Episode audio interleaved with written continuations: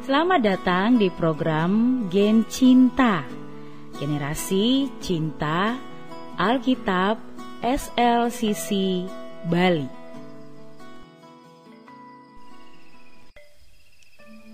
Pandang terus salib Kristus.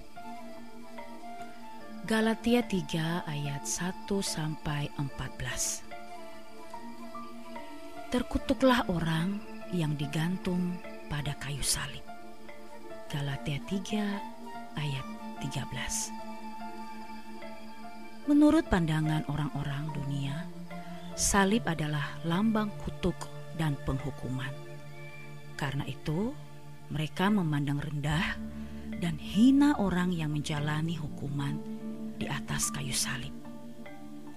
Tetapi bagi orang percaya, salib justru merupakan sebuah kemenangan yang memerdekakan, yaitu kemenangan atas kutuk dan melepaskan kita dari belenggu dosa.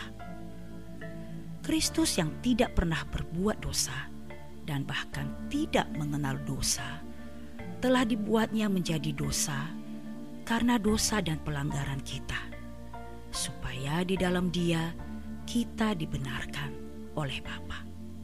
2 Korintus 5 ayat 21. Juga segala kutuk yang telah membelenggu kehidupan kita ditanggungkan kepadanya.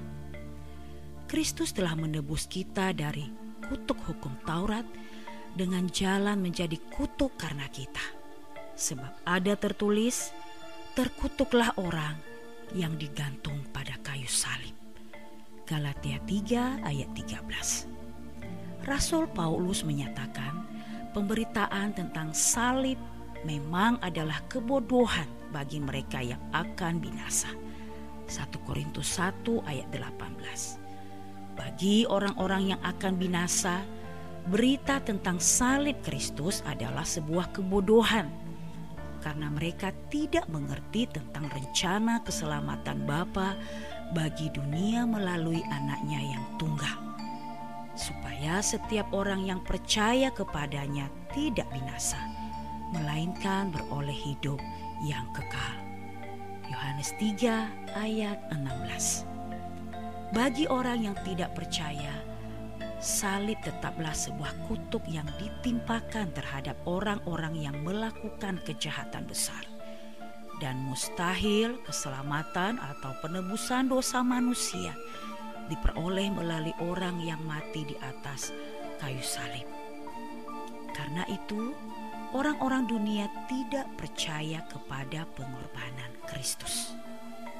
Orang-orang dunia berprinsip bahwa keselamatan kekal dapat diperoleh melalui amal kebaikan.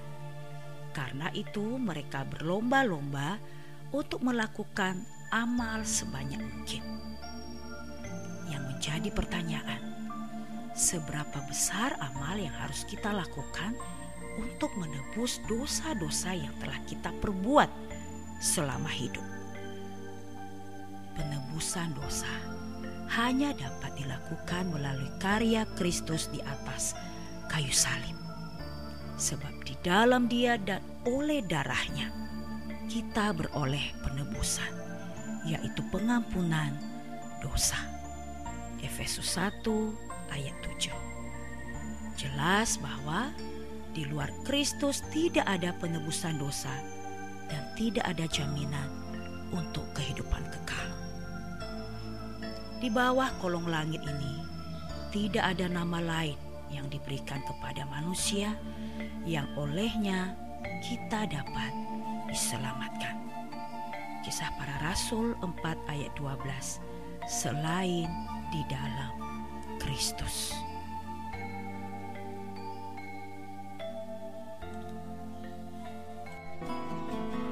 Demikian program Geng Cinta, generasi cinta Alkitab kita hari ini.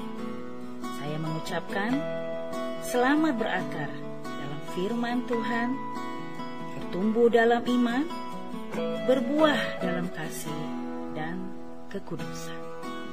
Tuhan